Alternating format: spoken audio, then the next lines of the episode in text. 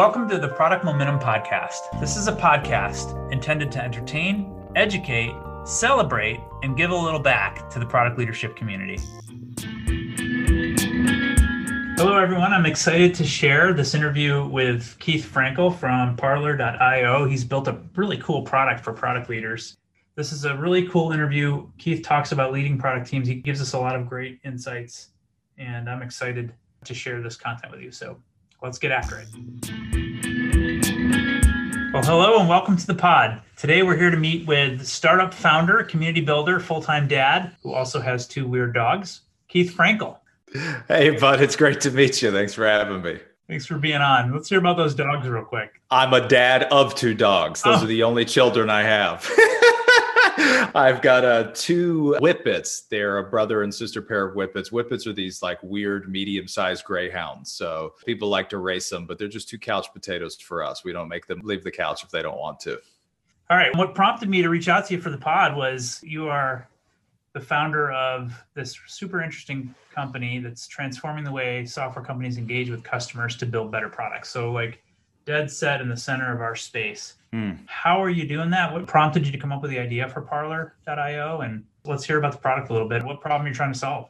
Yeah, great question. So, obviously, CEO of Parlor, but prior to Parlor, we're the Parlor that actually knows how to spell it, not the free speech social media network. We're the ones with the actual trademark. So, in a after dark podcast, we can talk about how painful that experience has been. But in the meantime, let me talk a little bit about Parlor.io. So, prior to Parlor, I've actually been a product manager my whole career. So, primarily at uh, Boston based startups, I was a director at a company called HubSpot up until its IPO in 2014. And and after that, I was chief product officer at an educational technology startup in Boston called Firecracker, which was acquired a few years ago. The reason I, I start with that is because Parlor was actually just an internal set of tools we built at my last company, Firecracker, to help us solve all these internal problems we were dealing with there. So essentially, the backstory there is when I joined Firecracker as head of product, I was held accountable to the roadmap, like every product person is. But pretty much immediately upon joining Firecracker, I found myself in essentially instant conflict with all of our customer facing teams. So every single day, a sales rep would come knock on my door and say, Hey, if you don't build this, I won't close this deal. Every other day, a customer success rep would come to my door and say, If you don't build this, we'll lose this customer. They won't renew, they'll churn, they'll have negative NPS. Every day, a customer support rep would come over and say, uh, This is the thing I'm hearing about most this week. We have to build it. And I just kept finding myself saying the same thing over and over and over again.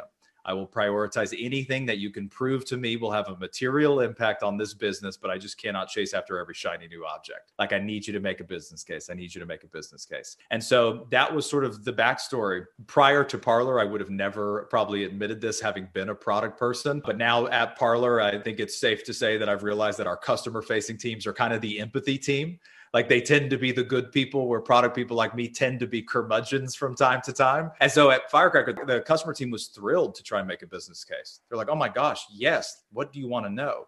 I was like, listen, we have to focus on the most important stuff.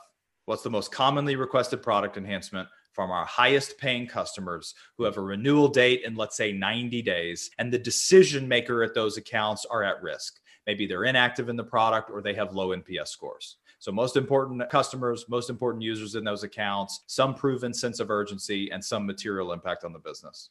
And it was literally impossible for them to answer that question. And we used so many damn point solutions to help us do our jobs at Firecracker. We had everything from Salesforce on the CRM, the entire Atlassian suite for engineering task management and roadmap management, and all kinds of point solutions in between from ticketing systems to live chat tools to QBRs, you name it. And we couldn't answer the question.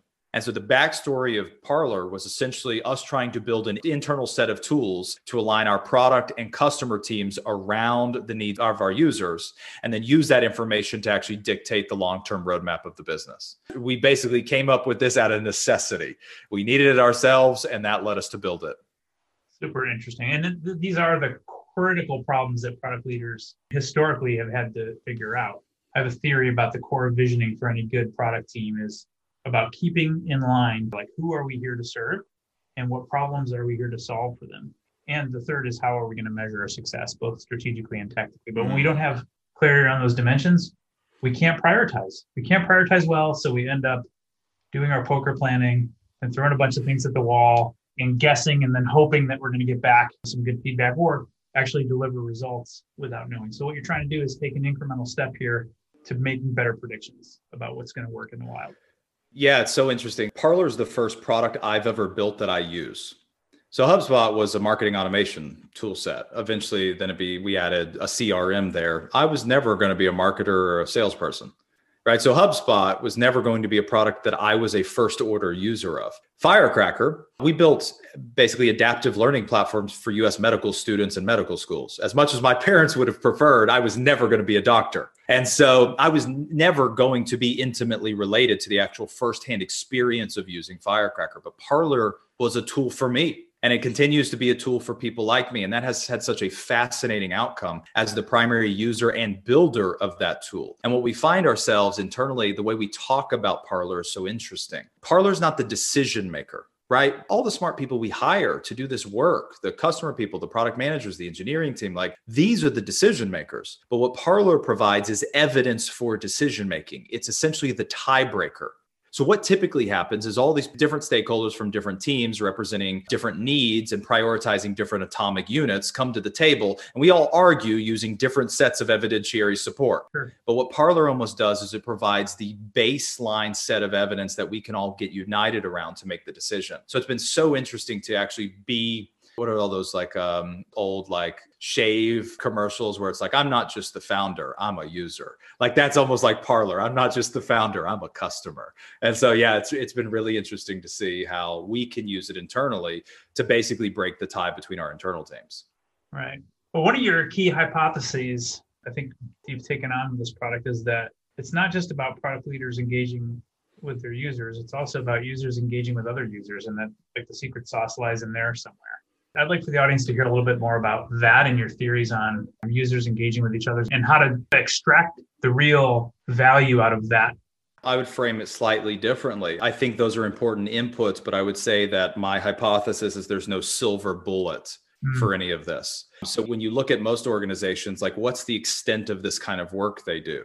It's highly one to one through like customer support tickets or live chat tools collecting the inputs. And then some poor support or customer success team have to go in and like try and manually aggregate those. But it's a very one to one reactive process. You have some companies that think NPS is like the gold standard metric that you run and that answers everything you need to know, which is completely absurd right? Or you have the new age of tools like this that basically allow for Reddit style voting on feature ideas, right? So you tend to have people really focus on one of these approaches. Some organizations may do two of them, like frontline one to one support and NPS scores.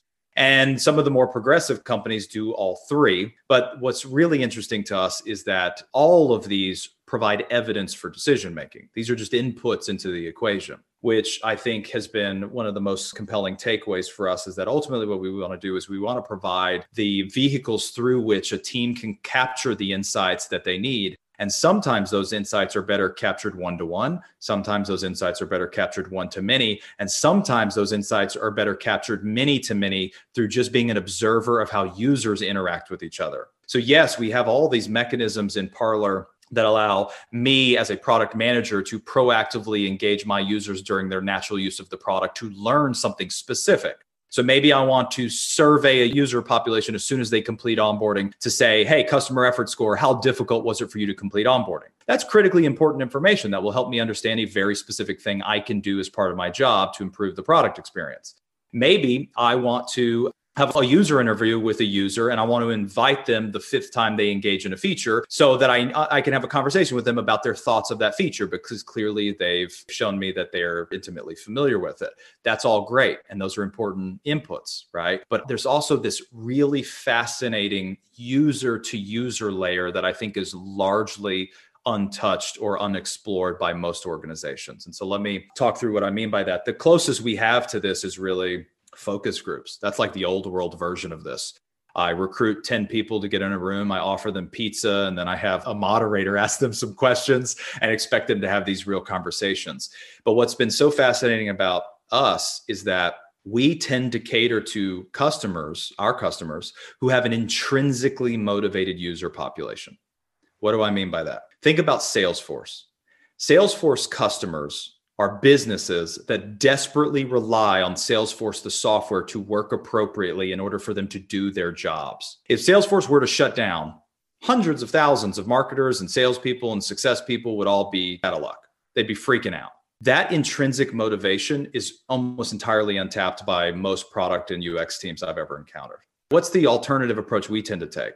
Providing some extrinsic motivator like an Amazon gift card or a Starbucks gift card or a free month subscription if you help answer this question. But there are user populations in almost every product, in particular B2B. The entire user population in B2B software products is intrinsically motivated because they need it to do their job. And you can actually harness that intrinsic motivation and drive a really fascinating amount of almost like collaboration, not just between people on both sides of the products, those building it and those using it, but also just amongst the users. So when we build Parlor, we have mechanisms that are deliberately designed for specific use cases one to one, one to many, or amongst the many. And so harnessing that intrinsic motivation that a user has to try and influence the direction and ongoing improvement of the product because they care about the product and need it to do their jobs. That's something that the community layer can do that is truly unique versus like a one to one or one to many, which can be difficult. And so ultimately, the way we think about it is user centricity is what's ultimately important.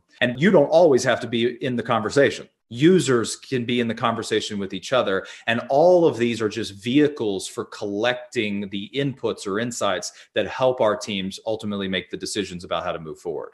None of them are better inherently than the others, but mm-hmm. together the cumulative value is that you have a much more exhaustive picture of what's at play here rather than I run NPS once a quarter. Sure.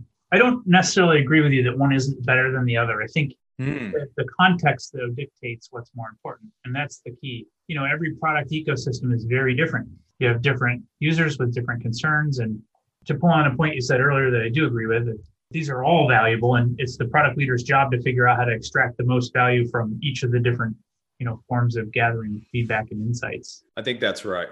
In my opinion, there is a hierarchy to it, though. I think the most gold can be derived from the direct feedback that your best users actually actively go out and give you. When they drop something in and they take the time to tell you how your product screwed up their day and what you can do to fix it, you can't take all of that advice as gospel, but certainly they're using the product, they care about the product, you messed up their day. That's where the gold is. The interesting side note there is Parlor is unique in that we are actually not used by product management teams in a vacuum. Parlor is much more like Slack than it is like Jira right? If you sit down in an organization and you say, everybody raise your hand if you use Jira, you're going to get the engineers and you'll get some product managers. And maybe there might be a smattering of individuals outside of those teams that use it. Similar with Salesforce. If you sit an organization down, you say, who here uses the CRM? All the salespeople are going to raise their hand as the prospect closing tool. And some customer success teams might raise their hand if they're forced to manage their accounts in the CRM as well. But when you sit a team down and you say, who uses Slack? Everybody raises their hand. Okay. Parlor is almost more like that. We have primary users. Okay. So, primarily, customer success managers and product managers log into Parlor on a daily or weekly basis. But then we have a whole host of secondary and tertiary users. The secondary users can be the engineering team or the customer support team. And they don't log into Parlor, but they use Parlor via the tools they already use.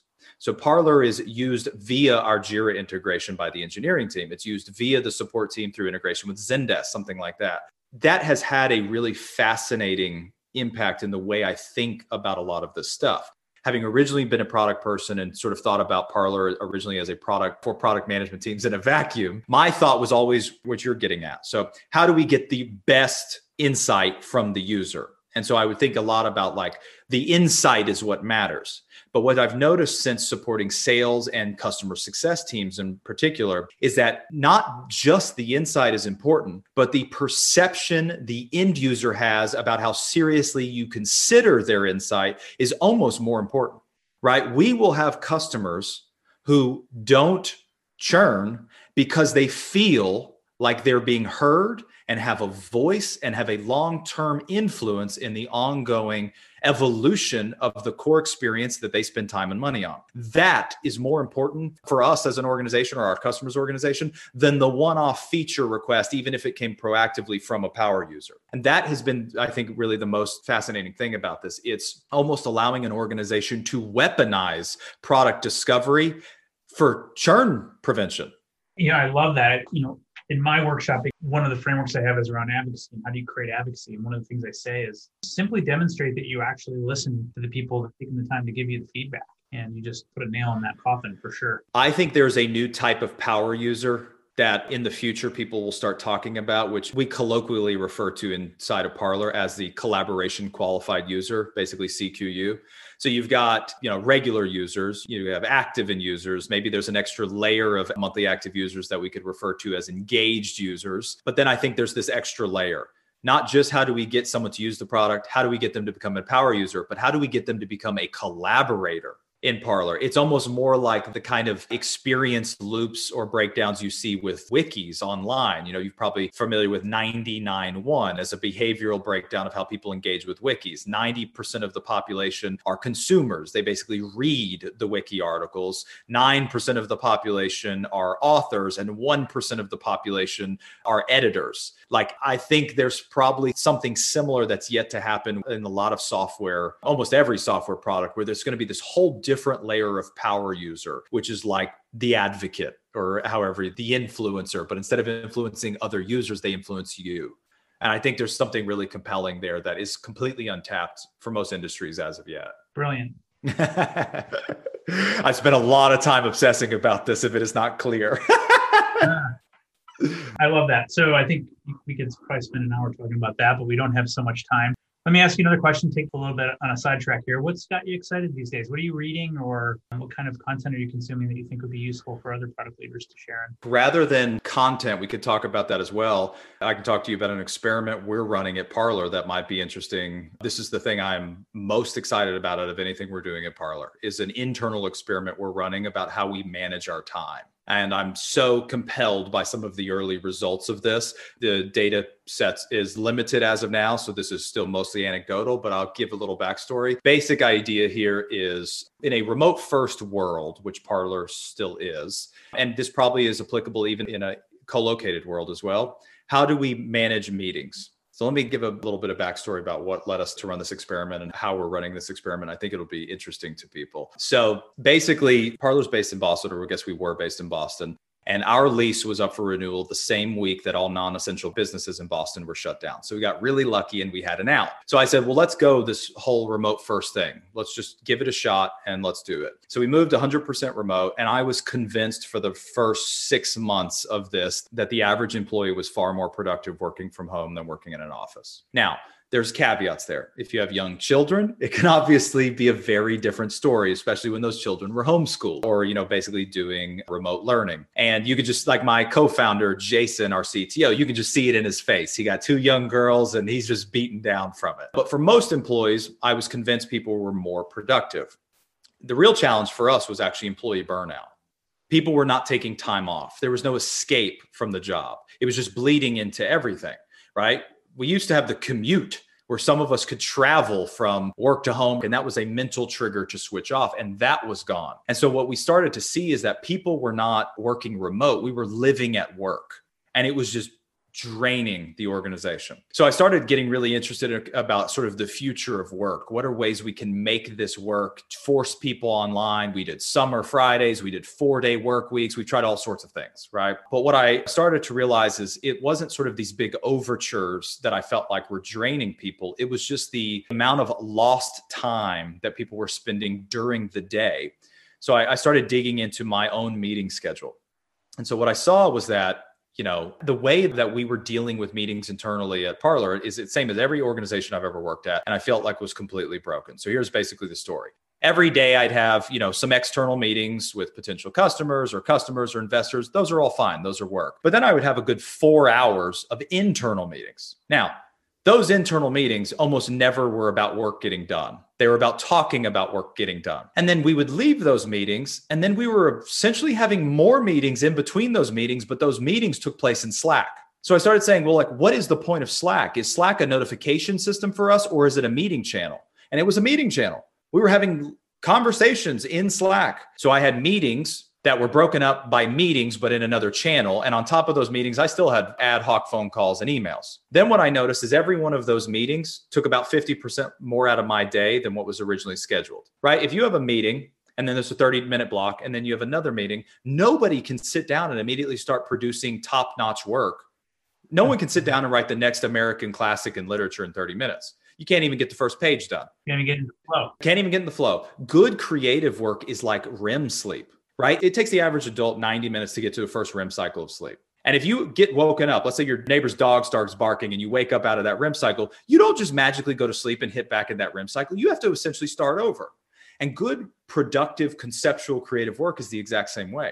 I have to sit down and work at it and marinate at it to go from a bad idea to an average idea to an interesting idea to a good idea to a great idea.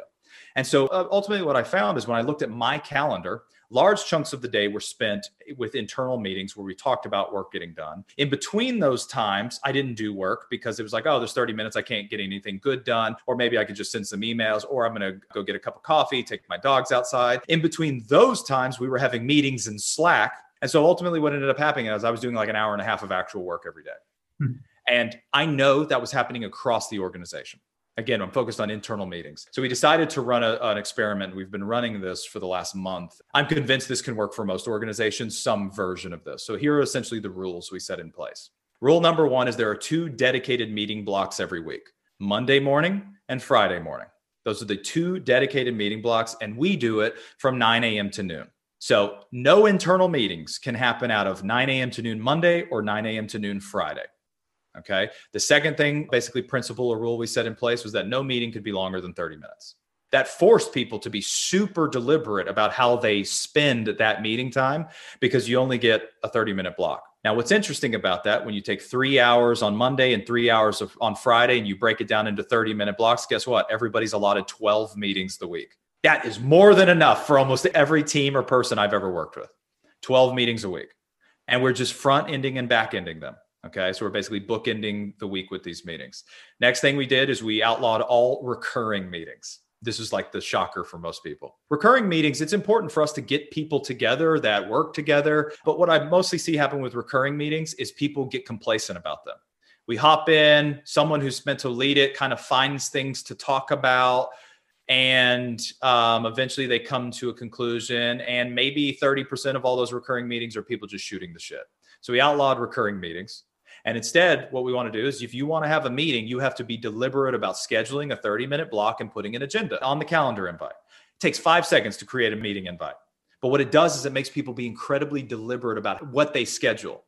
And so we've been running this for the last month, basically two, three hour blocks for meetings Monday morning, Friday morning. Maximum meeting length is 30 minutes, no recurring meetings. And that alone has like completely changed the organization. So we ran this for like two or three weeks, and there's more Slack chatter, but there was always a lot of Slack chatter. So it's changed nothing there. And in fact, what it's done is it's made people much more deliberate about just quickly getting the answer. So what we've seen is even the Slack messages people write each other, they're much more thoughtful. It's like, I'm not going to have a chance to speak with this person. So I'm actually going to pay attention to this and participate in it rather than like kicking the can down a road, which so many Slack conversations end up being. So Slack has actually become a weapon for us rather than a distraction the number one productivity distractor. And the final thing that we've realized that's been really interesting is the number one thing people complain about in the system is just not enough togetherness. And they don't mean togetherness in terms of working together to solve problems. They just mean human to human togetherness. So now what we've done is we've basically taken Friday afternoon, and that is either offline time. So we basically have a four and a half day work week now, or you can spend that time with your coworkers doing anything you want. And it's basically company provided time to do anything you want Friday afternoon. If you need to go to the DMV to renew your license, go. Don't take time off. You have Friday afternoon free to yourself. All right. But if you want to spend that time doing team yoga or playing board games with the team remotely or whatever, you have that. And we are actually more productive as an organization because we've taken Monday afternoon, all day Tuesday, all day Wednesday, all day Thursday, and there is no distraction. So there's none of this code switching that happens in a typical work environment where someone's looking back and forth and I'll go, I have 30 minutes, I'll just get a coffee, I won't work. And then before you know it, the end of the day's happened and you've done an hour of real work and 30 minutes of emails. So that's by far, if you can't tell, it's the thing I'm most excited about because it's the thing I'm sitting around and deliberately auditing on a day to day basis, thinking, how do we work together in an environment in which the most precious resource we have as a startup is time, and we are just wasting it on each other? In totally unnecessary ways. So, anyways, that's the thing I'm most excited about right now. Way different from content, but hopefully that's helpful or interesting. Well, that's interesting. We'll see how that pans out for you over the next couple of uh, years. I think this Zoom thing has exposed the inefficient way in which we run a lot of parts of our organizations for sure. I see it all over the place. So there's actually fascinating, it's not new, but if anybody's familiar with Basecamp, I'm sure your audience is, and the 37 Signals guys, years and years ago, they wrote a book called Rework. I mean, this is a decade ago, more than that. Great book. And if anyone has not read it, they should. But one of kind of the core premises in this is that why do people go to the coffee shop to do work? Mm. That's crazy. Right. And it's because of meetings and managers is a huge reason. Right. Yep. Meetings and managers. So I read that book years and years ago. And now, a decade later, or however long it's been, is now the number one thing I'm thinking about on a day to day basis. How do we organize our internal resources to do better work while still making people feel connected and part of something greater, not just I'm sitting in my pajamas working out, out on my couch again and actually feel like I'm still part of something exciting, but I'm hyper focused on the work that needs to get done. So, anywho, we'll see how this plays out, but early inputs are exciting. that's neat. Well, these are good insights. I mean, from a guy who's running a company that's basically all about product, this is an interesting problem for product leaders to solve. So, thank you for sharing. For sure. And we'll have to check back and see how that's going for you. That's right. Yeah, that's right. If either I've lost all my employees or we are just zooming, yeah, we'll see what happens. Great. One last question for you. How do you define innovation? Oh, interesting. That's great. Okay, so I'll do my spin on this. The first thing this makes me think about when you ask this question is basically as a startup founder, when we were working on Parlor, the question I asked myself is how does a young, resource strapped company enter into a space with a lot of large incumbents and actually disrupt it? When you say innovation, I immediately think disruption. And historically, there's been like three ways to do this. There are basically three paths an organization can take to disrupt incumbents. The first is to build something 10 times better. Now, what's fascinating is we all think what we have is 10 times better than the incumbent, but the reality is it rarely is. And better can be defined as easier, literally more performant, whatever you want. But one path is to be 10 times better than the incumbent. Another path is to basically cater to a segment of the market that was ignored by the incumbents. That's basically what HubSpot did. HubSpot was actually a kind of a blend of some of these, but HubSpot came out and sold to SMBs. So there were a million other marketing automation tools Marketo, Eloqua, Pardot, Constant Contact, Adobe had one, Microsoft had one. Why was HubSpot so successful? Part of it is because they built this movement around inbound marketing versus marketing automation, which I could talk about. But part of it was because they said, no, we're not going to worry about the enterprise. There are more small and medium sized businesses that need tools like this to do their job. They weren't brand new. They weren't 10 times better than Marketo, but they were 10 times better for a specific segment of the market that was previously ignored. So you basically you can be 10 times better, you can cater to a segment of the market that was ignored or you can be something brand new. That's really the approach. Now, when you actually look at any super successful company, there's typically some combination of two or three of these, which is really interesting. And so ultimately, when I think about innovation, what I'm really thinking about is disruption of pre existing methods for carrying out the same task or work. So you can disrupt incumbents in a market, you can disrupt behaviors. That to me is what I think about when I think about innovation. It's disruption. And so, what are ways I can disrupt? I can create something that's 10 times better, easier. I can create a brand new way to think about this, or I can just create a thing for people that have been ignored. And I think when you look across the space, most folks or companies doing anything interesting are doing one or a combination of those items. And it is completely okay to take an idea that's being deployed somewhere and deploy it elsewhere. That's still disruption for the people receiving the value, the end user or customer. So that's ultimately how I think about it. Well, Keith, this has been awesome. Great. I feel like I've learned a lot. I've, i am going to walk away a slightly better product leader. So thank you for sharing. Hopefully that's true. And if any of it uh, was boring, I appreciate you yawning off camera for me because I never saw it directly. well, we will definitely post the link to rework and we'll post a link out to Parlor.io for product leaders to learn a little more about your product and your suite and what you're up to. And Wish you nothing but the best, sir. Thank you for joining us. Thanks, bud. I appreciate you having me. Hopefully, we can do it again in the future after we run this experiment a while. Sounds good. All right. All right. Well, that's it for today. In line with our goals of transparency and listening, we really want to hear from you. Sean and I are committed to reading every piece of feedback that we get, so please leave a comment or a rating wherever you're listening to this podcast. Not only does it help us continue to improve, but it also helps the show climb up the rankings so that we can help other listeners move, touch, and inspire the world just like you're doing. Thanks, everyone. We'll see you next episode.